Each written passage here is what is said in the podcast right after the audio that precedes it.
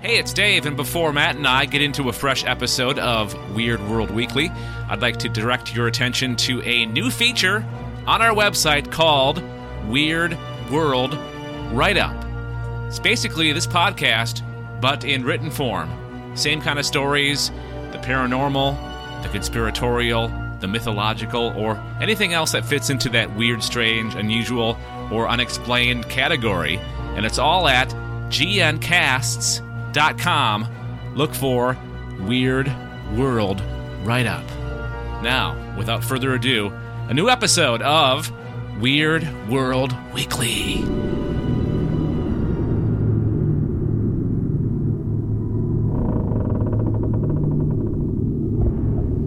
Hello, welcome to Weird World Weekly, a production of Galactic Netcasts.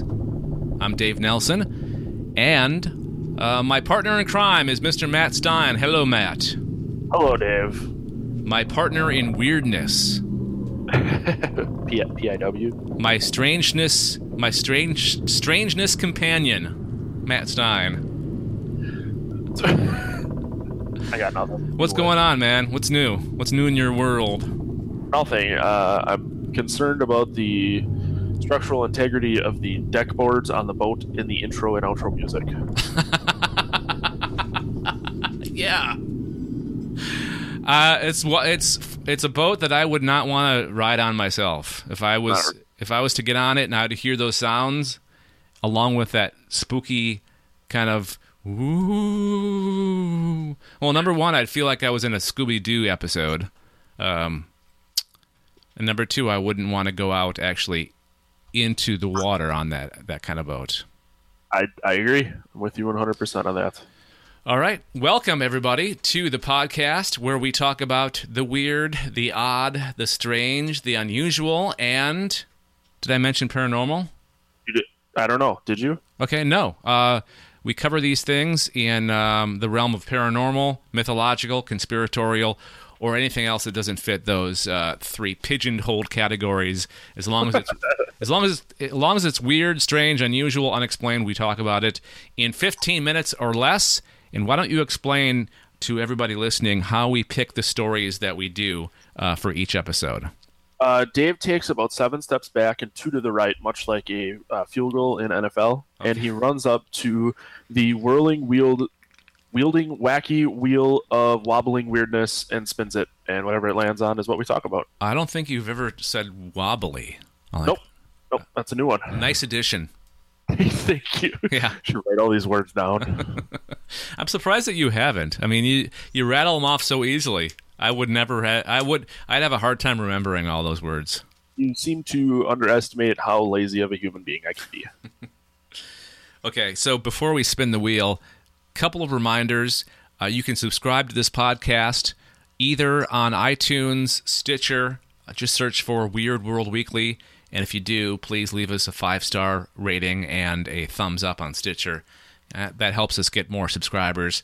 Or just go to G N Casts dot com, our official home. There you will find all the subscription information and proper links, and the other shows that we have on the Galactic Netcast Network, including Matt's new show, Podcast of Terror. There should be more echoes than that. Say again? There should be more echoes. I know. I wish I had a, a little thing on my soundboard that would make an echo, because some, some soundboards have that ability. Mine does not, for some reason. I'll work on that. Uh, do you want to briefly uh, describe the Podcast of Terror? It doesn't work when you just stop talking. There needs to be an echo on that word if you're going to say it that way. Uh, the Podcast of Terror, we review horror movies, horror video games, horror attractions, uh, horror everything under the sun, because I love horror. And you're so, joined. And you're joined by um, most. Time- Uh, most of the time, it's going to be Corey Scott, who's been on the Sci-Fi Geeks Club. Yes. Uh, once in a while, I might bring in someone new if Corey's busy or for specific topics. Um, the first episode had a really long-time friend of mine, Grant Hill, white guy, not the basketball player. Uh, I know he will be back when Wolf Cop two comes out, and we'll probably play the Wolf Cop drinking game before we do that, just to make things a little extra fun. Nice. Okay, so anything horror related, you'll cover it eventually on Podcast of Horror, and um, Terror. And uh, that's not the only podcast on our website, G N Casts dot com. Matt mentioned Sci-Fi Geeks Club. Uh, you were on that show uh, every once in a while, uh, along with other guests. We cover sci-fi topics. We've also got the Alien Invasion podcast. We've got uh, the Adventure Time board gaming, uh, adventure game podcast. Uh, what else? What am I missing? That's per- and this did one. Invasion? What? Mention Alien Invasion? Yeah, I did. did I miss- yeah. Okay. Yeah, it's all alien stuff. So uh, find them all at G N Casts dot com. All right. Much like the- Say again? Much like the Pokemon, got to find them all. Okay. I'll take I'll take your word for that. I don't know Pokemon to save my life. I don't know what that, that means. So uh, sorry. Just move on. Okay, so on the wheel this time, we have uh, Family Flea's one point three million dollars home over watcher threats. We have a field guide to cryptids from Europe and Africa, the five best and five worst demons to get possessed by, and finally, Lizard Man caught on film. So do you want to do the honors and spin the wheel and find out which story we're going to talk about this week? You know I do. All right. Give it a push. Good job. I like your form. Very nice. I'll, I'll give it a uh, score of uh, nine point five. All right. Oh, oh, oh. Family Flea's one point three million dollars home over watcher threats. Um, let's start the timer. fifteen minutes or less. Uh, wind her up there, Matt. And here we go. And uh, you and your wife are looking for a house right now, so that you can relate to this story, right? Uh, pretty much everything except the price tag of the house. Yeah, I was going to say, I don't think you make that much money to afford a one point three million dollars house right now, at least. Uh, I don't know if I'd ever want to buy a one point three million dollars yeah, house. That's just stupid. Yeah. Okay, so here's the deets. Uh, a New Jersey couple has sued the people who sold them this house after they claim a series of threatening letters from a stalker called The Watcher forced them to leave the property. They had the the watcher on. Well, I think it's that's a term that's been used a lot in a lot of different areas. But uh, the T V show Highlander, they had the the watchers. So I don't think it's the same people because they were watching Immortals. Oh, yeah. So I don't think I don't think this family are are a family of Immortals. At least that you know of. Yeah. Well, well, they must have adopted because Immortals can't have kids. Oh, fair enough. See, you know more about Highlander than I do. uh, according to the lawsuit, the family began receiving creepy messages from the watcher three days after they had bought their new home in Westfield. Uh, I think that's Massachusetts. Yeah.